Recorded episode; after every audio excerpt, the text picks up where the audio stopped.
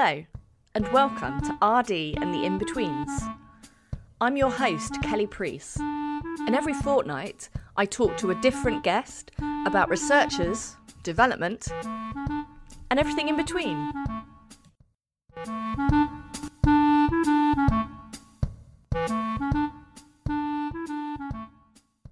Hello, and welcome to the fourth in our series on decolonising research.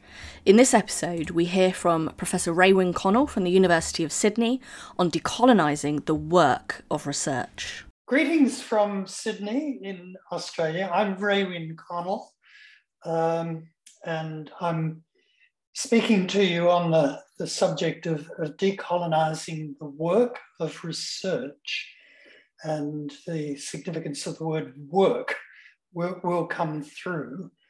Um, I'm uh, uh, pleased to, to send you best wishes for this very interesting and um, imaginative idea of a, a, festival of decolonization in, in, um, in relation to research, uh, which uh, event of a kind I, I haven't uh, come across before.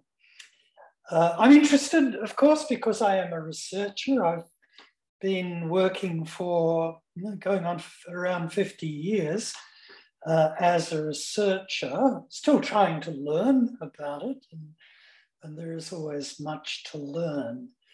Um, but um, I um, do have some experience then, um, and that tells me that research is, is above all else a practical matter, matter of things you actually do, forms of labor and, uh, and communication. And that's basically the approach that I want to take in, in discussing decolonization. And I wanted to start um, with um, a couple of images of the country that I'm speaking from. Uh, which illustrates something about uh, knowledge and, and coloniality.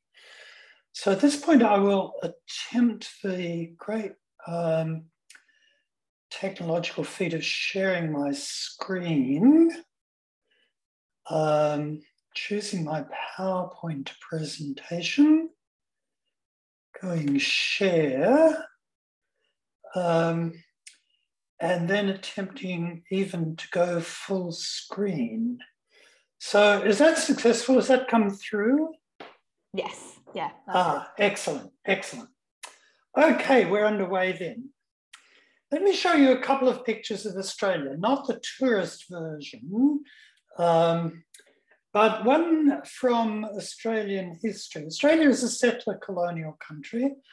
Um, its, its modern society uh, has taken a form shaped by about 230 years of colonization, immigration, and a forcible occupation of the land that uh, had previously been occupied by indigenous people who've been here for, according to the archaeologists, something like 70,000 years. This is one of the oldest continuously existing cultures in the world, if not the oldest. But what I'm showing you here is a picture um, from the late uh, 19th century, um, a picture drawn by one of the colonizers um, and published in a, a, a, local magazine in Melbourne, um, showing uh, the kind of settlement that uh, moved British occupation out across the land. Uh, this is what we in Australia have for a long time called a station, uh, perhaps what the uh, uh Americans uh, understand is by, by a ranch. Uh, it's in the Western District of Victoria, a place called Hopkins Hill. Um, and it shows the house that was built by the um, family to whom this land was granted under colonial rule by the colonial government. And I like this picture because uh, not only does it show how um, basically European style of architecture was brought here with uh, perhaps a, a, touch of Indian experience, imperial experience in it in the wide veranda. Um, but also something about the people who did it, because if you look closely um, at the picture, you'll see four people uh, in the middle of the picture standing in front of the house. Uh, they are white, they are men, and they're all carrying guns. And somehow that encapsulates a certain relationship to the land and a certain process uh, of taking land uh, that has been characteristic of the, the whole imperial story. The second image I want to show you uh, is a modern one. It's contemporary. It's uh, now, can I cause? No. Why? Ah, there we are. That's what I do. Um, this is a painting by uh, a woman of an Aboriginal community, indigenous community from the central desert um, of the continent, um, in a style which uh, some of you will recognize because this is now the most famous art style in Australia, known as dot painting, central desert painting. Um, it's a, a, a, woman's image um, painted by a woman and embodying knowledge, embedding knowledge, uh, which belongs to the women of that particular community. Um, it's called Honey Ant Dreaming. And it's not only an image of the land, uh, the circular parts of the drawing represent uh, water holes or sources of water in what is a very dry, um, hot landscape, and places where groups of women may gather at a particular time of year, and the U shaped um, uh, symbols in the painting uh, represent people sitting in a sandy place. Uh, there's also a representation of water, the lines connecting uh, the water holes show flows of water across the land. And also embedded in the picture is knowledge of when a particular food source, um, the, the honey ants, which are a species of ant uh, that gather honey from flowers and um, uh, from the plants of, of the area, um, are, are available to be, to be harvested by, by the community. So what you've got here is not just a, a an image, but also a body of knowledge.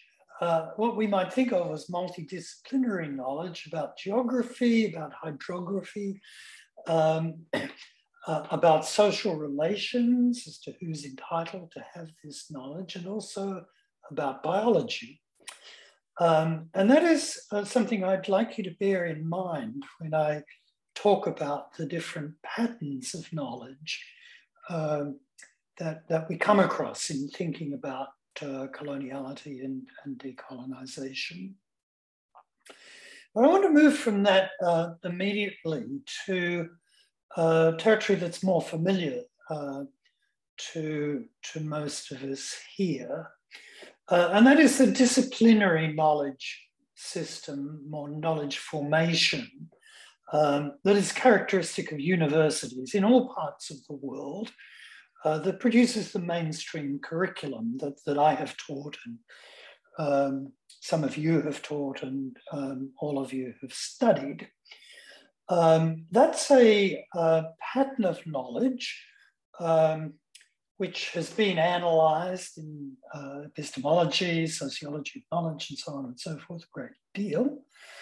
Um, it's um, something that I've written about um, in, if you'll excuse the advertisement, in my most recent book, uh, known as The Good University. The first chapter of that book uh, discusses the research, what I call the research-based knowledge formation, and discusses the nature of the labour uh, that goes into research um, and the different kinds of labour actually that combine to produce uh, research-based knowledge. Uh, as I say in, in that book, there are multiple forms of, labour in research, five principal ones that I identify. Uh, one is consultation of the archive, uh, that is the, the body of knowledge already existing in a disciplinary field. Um, when graduate students um, write their review of the literature in chapter one of the PhD thesis, that's basically what they're doing. Um, then there's the, the labor of encounter, which may be data gathering in the field, it may be experimentation, maybe the study of literary texts in the humanities or artistic images, all of that, but the encounter of the researcher or researchers with their materials uh, is a distinct form of labor. And when they've encountered, or as they're encountering, they're also concerned with what it means.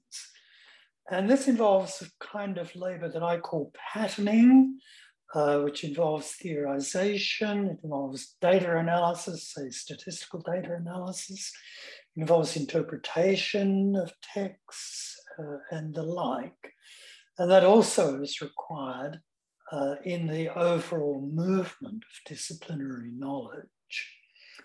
And then there's what I call the labor of critique. When you've got your materials, when you've done your patterning work, you want to know what you've got that's different from what was there before. So you have to relate it back to the archive that you knew at the beginning of the process and revise the archive in the light of the new knowledge that you've generated. That's the labor that I call critique. And in that sense, critique is the growth point um, of disciplinary knowledge. And then finally, and uh, important as, as all the rest, is the broadcasting uh, of the results of the labor. Uh, because what we're talking about is a collective form of knowledge uh, produced by a workforce. Um, and the circulation of the results of research labor is absolutely essential uh, to, the, uh, to the process as a whole. Uh, hence the whole apparatus of journals, um, online communication, conferences, and of course teaching too, as well as part of the broadcasting. Okay, so you can see that there's a, a very active labour process, quite a complex labour process that's involved in the production, if we think of, of uh, knowledge as, as produced, there is a production process and, and that's it. Now, this is very much collective labor, and collective labor requires a workforce. You know, knowledge doesn't drop from the sky. People have to work, and there has to be a group working and organization of that group. And this is where different knowledge formations differ. So, in indigenous knowledge of the kind that you saw in the Honey Ant Dreaming painting, um, the knowledge bearers, the workforce, are traditionally known in Aboriginal communities as the elders. In Islamic based knowledge, such as Islamic jurisprudence and as Islamic theology, the workforce is known as the ulama, the Islamic scholars, um, who are not a priesthood but are, are respected as scholars, as knowledge bearers in the knowledge, in the sorry, in the research-based knowledge formation, it is the researchers, popularly known as scientists. Of course, we know to include uh, humanist researchers, social scientists, as well as natural scientists. Now, this workforce has existed for a considerable time, um, and the the research-based knowledge formation has a history of about 500 years. Uh, this is also the lifespan of imperialism, of overseas imperialism from Europe, and that is not a coincidence because the two are in fact very closely related.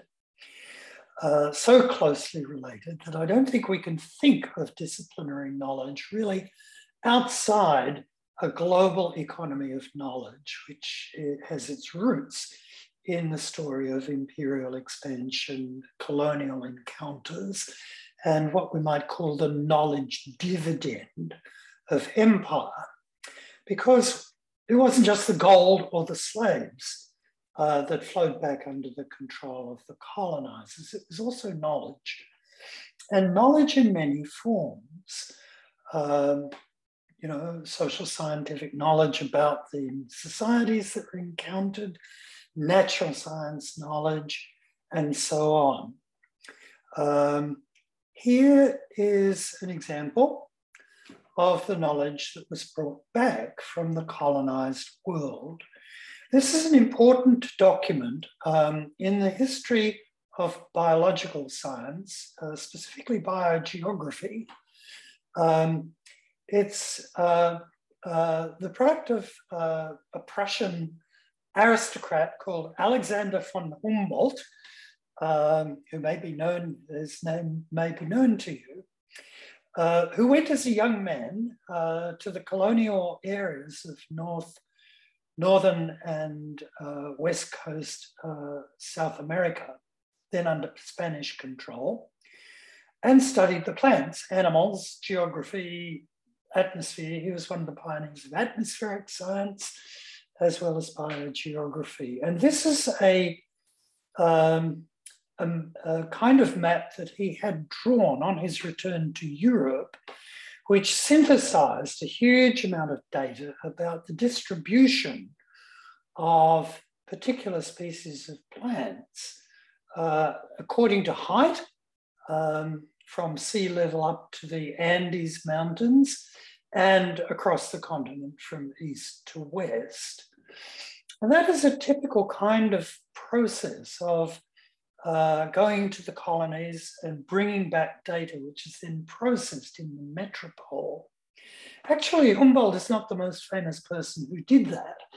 Uh, the most famous person, undoubtedly, is Charles Darwin, uh, who spent three years sailing around the colonial and post colonial world in the famous Royal Navy ship, the Beagle, and brought back home that geological and biological data that was so important in the creation of the theory of evolution and modern biology. And the data that came back in all these different um, fields of knowledge were then accumulated in the institutions of the global north, the botanic gardens, the universities, the scientific societies, the journals, what we now think of as databases, data archives, and so on, and theorized and turned into organized knowledge in those kinds of institutions. And this applied to, for those of you who are social scientists, this applied in the social sciences too. And here's a fascinating example. This is a book by some Australian colleagues about a, a, about a famous 19th century book of anthropology called Kamilaroi and Kurnai uh, about kinship systems, which was a big concern of anthropology throughout its history. Now, what um, our colleagues uh, uncovered when they went back into the archives of this book and the 19th century authors of this work on, on Aboriginal kinship um, is the discovery that they, they, this wasn't, if you like, the an experimental research or just an observational one, like by going and looking at a tree. You can't do that with a kinship system. You have to ask about it. Um, so, in effect, the colonizers in this case, the authors of the anthropological um, treatise, were engaging with, in a sense, employing the elders of the local Aboriginal communities as their knowledge sources and thus extended the knowledge workforce of the empire, of the imperial knowledge system to the colonized people, the intellectual workers of the colonized people, as well as the colonizers. And in that sense, I would never say that the research based knowledge formation is Western knowledge or Western science. I don't think that's right. it is, if anything, if you've got to use a phrase like that, it's imperial science because it embeds an enormous amount of knowledge and know how from the colonized and colonized regions, uh, as well as the, the, the, knowledge of the colonizers. So, um, the, as the, the economy of knowledge under empire evolved, it developed a very significant uh, division of labor. And this is something I learned particularly from the work of a West African philosopher, Paulin Hountondji, um, who's right, if you want to ever follow these issues up, I very strongly recommend his, his work to you. Most of it is available in English, um, also available in, in French. And Hountondji pointed out that um, fields, the familiar fields of knowledge that we, we teach in universities, um, uh, in those fields, the colonized and post-colonial world, so contemporary Africa, mainly functions as a data mine, uh, which produces raw materials that is then organized and processed by theoretical labor in the global metropole, in the imperial center. So there's a kind of division of labor built into the structure of the global economy of knowledge, where there's mainly a flow of data from the colonized and post-colonial world to the imperial center, and a flow of theory and methodology the other way, which frame the collection of data, and that is the principal role in the whole global economy of knowledge of academics, researchers, knowledge workers in the colonized and post colonial world. And there's one more thing that has to be said about this economy of knowledge that it was also based on certain exclusions. It excluded the kind of knowledge that we saw in the honey ant dreaming painting, that is, indigenous knowledge formations of, of, the, of the colonized the, the interdisciplinary, multi non-disciplinary knowledge that you saw in that case.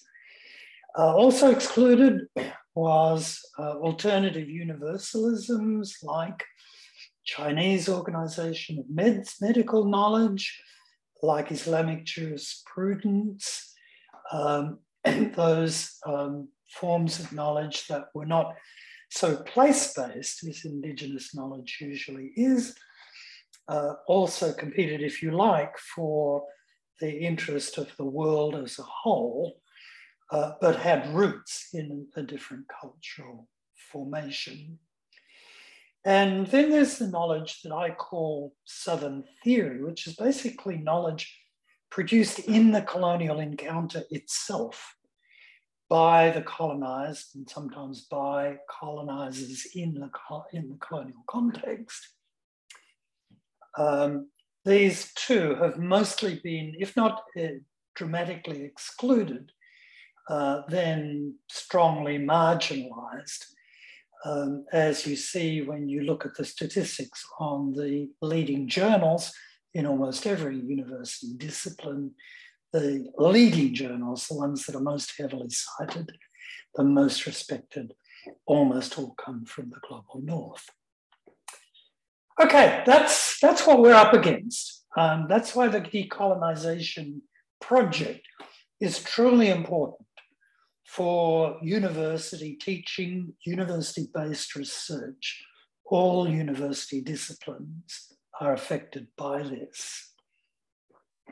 Which then leads me to the question how do we do it? How do we contest um, the inequalities, the, the, the geographical exclusions, um, and so forth that, that have shaped uh, the knowledge that is taught and circulated in, in the, universe, the global university system? Well, there are many, if you like, democratic knowledge projects in the world. Uh, let me show you a few. Uh, here's one from Sweden. Um, it's, uh, I'm sorry, uh, this book has never been translated into English, which I think is a great pity because it's a lovely book. Uh, its title means Dig Where You Stand. And it's about a workers' self education project uh, of researching their own jobs, researching the history of their own jobs. It was taken up by the unions in Sweden. It became a popular knowledge movement, like, you know, popular uh, ornithography, bird watching, popular astronomy. This became popular social science. Um, who better to understand the history of their job than the person who has the job now? But that led outwards to the industry, the history of the industry, the history of the community. Uh, it led outwards to the economy as a whole, and ultimately, of course, to questions about globalization too. So fascinating stuff. Um, let me show you another. This is from Central America.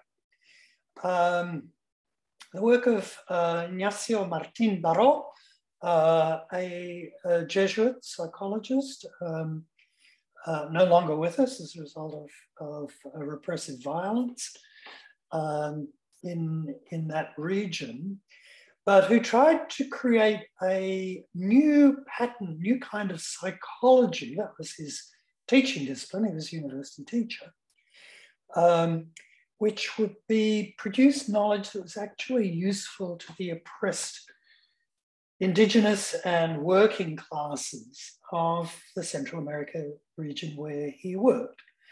Um, he uh, developed the, the, the, it came to be called liberation psychology on the model of liberation theology. Um, it uh, never became popular in mainstream academic psychology, but if any of you are psychologists, I can recommend Martin Baró as a fascinating, interesting um, example of uh, other ways of thinking about your discipline. Let me show you another. Uh, this is another university. Uh, this is a picture taken almost exactly 100 years ago uh, when the uh, great Bengali poet Rabindranath Tagore, who many of you will know, um, who had been uh, working to create a relevant form of schools uh, in Bengal, um, decided that a, a, good school system needed a college top, if you like, a tertiary education top. Uh, he looked at the colonial universities that had been set up by the colonizers in India.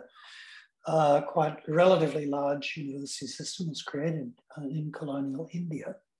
But he wasn't satisfied with it because it was controlled by the colonial, colonial power. Uh, so he created his own. And this is it. This is the launch ceremony of the college that he called Visva Bharati, uh, which he understood as, which he intended to be, what he called a meeting place of civilizations. Um, what we might call a genuinely multicultural curriculum uh, on a global scale.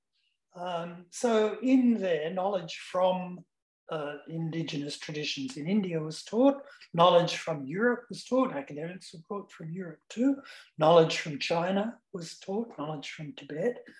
Um, it was intended to be a meeting place for different knowledge formations to create a, a unique curriculum. Well, hopefully not unique. Now, it was a struggle. Um, it ran into financial trouble, um, but it, it, survived. It's, and it uh, is still there today. Uh, in a somewhat different form. It's now a public university in the Indian university system. Um, but they are very proud uh, of this, this history, and it is a fascinating, fascinating story. So uh, we have from below projects, knowledge projects, we have new workforces and institutions as part of the contestation. Um, and we also have a contestation that takes the form of shifting the logic of a given methodology, a given set of research methods. Those of you who are interested in decolonizing knowledge have very possibly come across this book, and I can strongly recommend it indeed to everyone.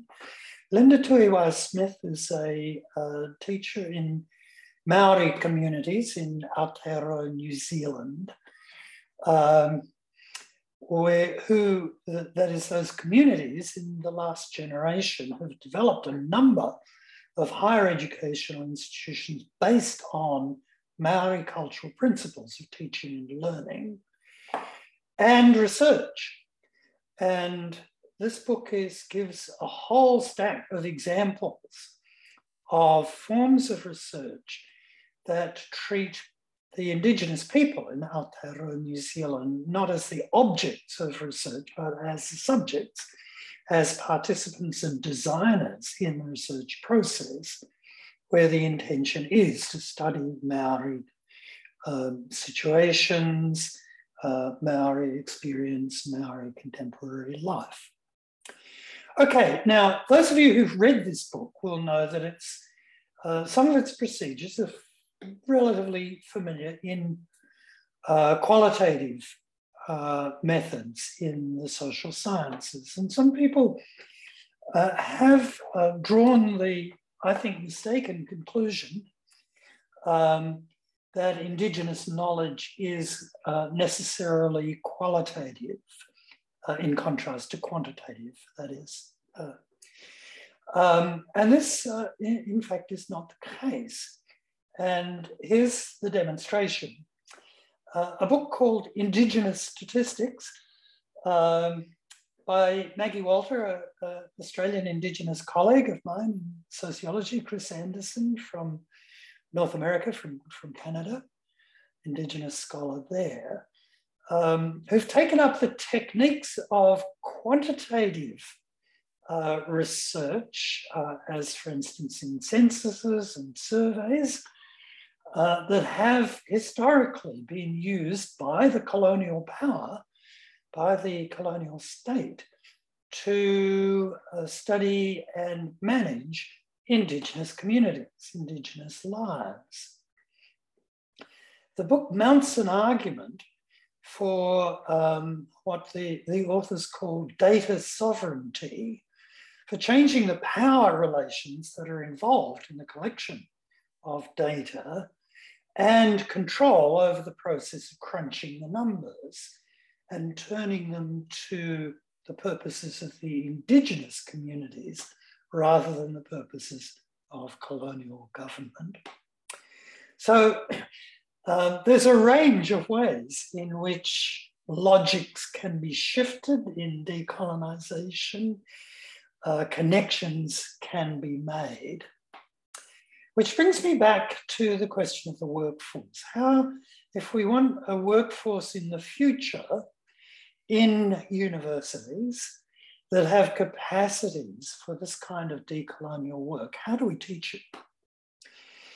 Do we, for instance, uh, teach them new rules for disciplines? Um, well, I would argue that um, uh, Indigenous knowledge, in fact, all forms of, of decolonized knowledge tend to move across genres and across disciplines. So the simple disciplinary agenda um, is not adequate. Let me illustrate this from one of my uh, great books list in sociology, uh, a book published a bit over 100 years ago uh, called Native Life in South Africa. It sounds like the name of a familiar anthropological monograph, but it's not. It's a highly politicized book contesting the seizure of indigenous land in South Africa by the new independent um, uh, colonial state that had been set up following what in Britain is known as the Boer War. Um, that is a white controlled uh, state, which was the ancestor then of the apartheid regime. The author of this book, uh, who's you see in this picture, Solomon Plaatje, um, was the secretary of the organization, which later became the African National Congress. And he determined that um, a knowledge project was needed to gather the information about how this horrendous legislation, which was expropriating indigenous land on a huge scale, how that had come about and what its effects were. Well, Black people in South Africa at, the, at that time couldn't afford a horse, so he went around the country on a bike, uh, interviewing the displaced families who'd been moved off um, as a result of the seizure of land in this phase of the colonizing project in South Africa and wrote it up in this book. It's an amazing book. It's not only sort of um, engaged survey research and, and interview based social science, it's also historical analysis of the legislation, cultural critique. Um, of the, um, the, the, political agenda involved. And so it's an amazing book, uh, multidisciplinary, absolutely. You could not confine it uh, within a single discipline. Okay, do we teach our workforce by teaching them new canons, you know, new famous names? Not, I think, um, as a systematic business. I don't think we need uh, you know, to displace our, our Darwins or our Max Webers or our Karl Marxes with, with alternative Darwins, Marxes, and Webers.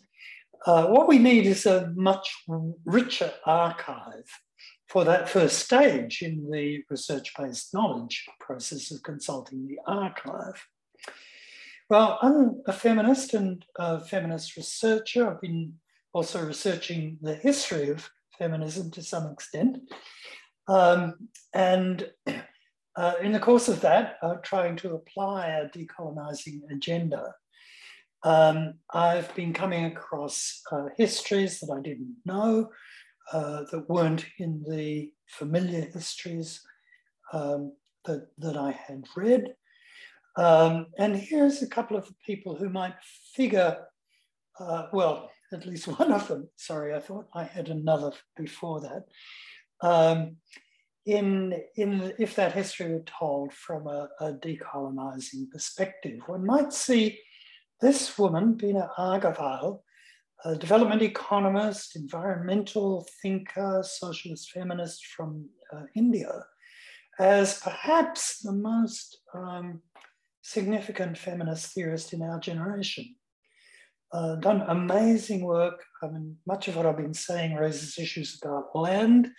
Uh, she wrote the book on gender and land. It's called A Field of One's Own. It should be in your library. If it's not, um, uh, go and bite the librarian's ear until they, they get it. An amazing, truly amazing book and an example of the power uh, of um, the, the the social knowledge that could come out of a post-colonial uh, context. Okay, um, and then we come to the question how we think all of this. Um, if we recognize the plurality of knowledge formations, do we then wind up with a kind of epistemology, a theory of knowledge, which is like a mosaic, a whole lot of different colored tiles, each complete in itself, but not speaking to each other.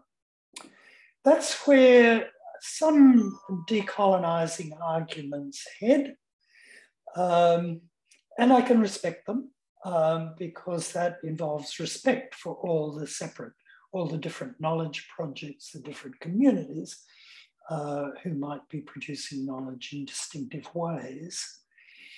But I also think that uh, the decolonization process or the, the, the, process now of equalizing resources on a global scale, including the resource of knowledge, this needs practices of connection as well as, um, as separateness, connection and, and mutual learning.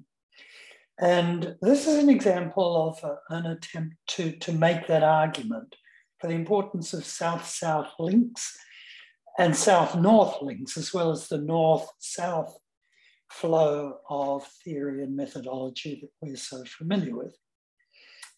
Um, Chilla Bulbeck, another Australian colleague of mine, uh, makes this argument for global feminisms, uh, attempting to break the, if you like, the northern hegemony in global feminist discourse um, and develop an understanding of what it would be uh, to give full recognition to the experience and theories and knowledge of feminist uh, communities in the different parts of the post colonial world. It's a fascinating story, fascinating argument. Um, she talks about the process as what she calls braiding at the borders rather than, than uh, imposition of, of hegemony, um, which is a, an image that suggests the kind of respect uh, that might be lead, needed for uh, inter-community, inter-regional uh, connections in the future. So, if I'm right that we do need a practice of connection, um, then we can speak of knowledge on a world scale um, as the future of knowledge without northern hegemony. Saying that as the, the goal of my argument doesn't mean that the North doesn't matter in this process. I think that decolonization concerns the global North uh, as, as intimately and importantly as it concerns uh, regions in the global South. And, and that's the reason I'm very pleased with what you're doing at Exeter. Um, it, there are resistances to decolonization, which I've certainly uh, frequently run into in the um, uh, 20 years or more that I've been making these kinds of arguments around the traps. Uh, some of them are uh, rooted in, in racism, some of them are rooted, some of the objections that is, and resistances are rooted in, in class privilege. But some are more respect worthy. Um, they may uh, reflect, for instance, some of the resistance to decolonization that I have uh, encountered uh, reflects a fear on the part of academic workers of losing the skills and knowledge that they already have or being unable to pass them on to the next generation in the way that they expect to. And therefore, I think it's important to, um, to argue for these processes as an expansion of knowledge, not a, not a contraction. I um, think we, in, as a practical matter, we cannot escape, we cannot just jump out of the global economy of knowledge. It's here.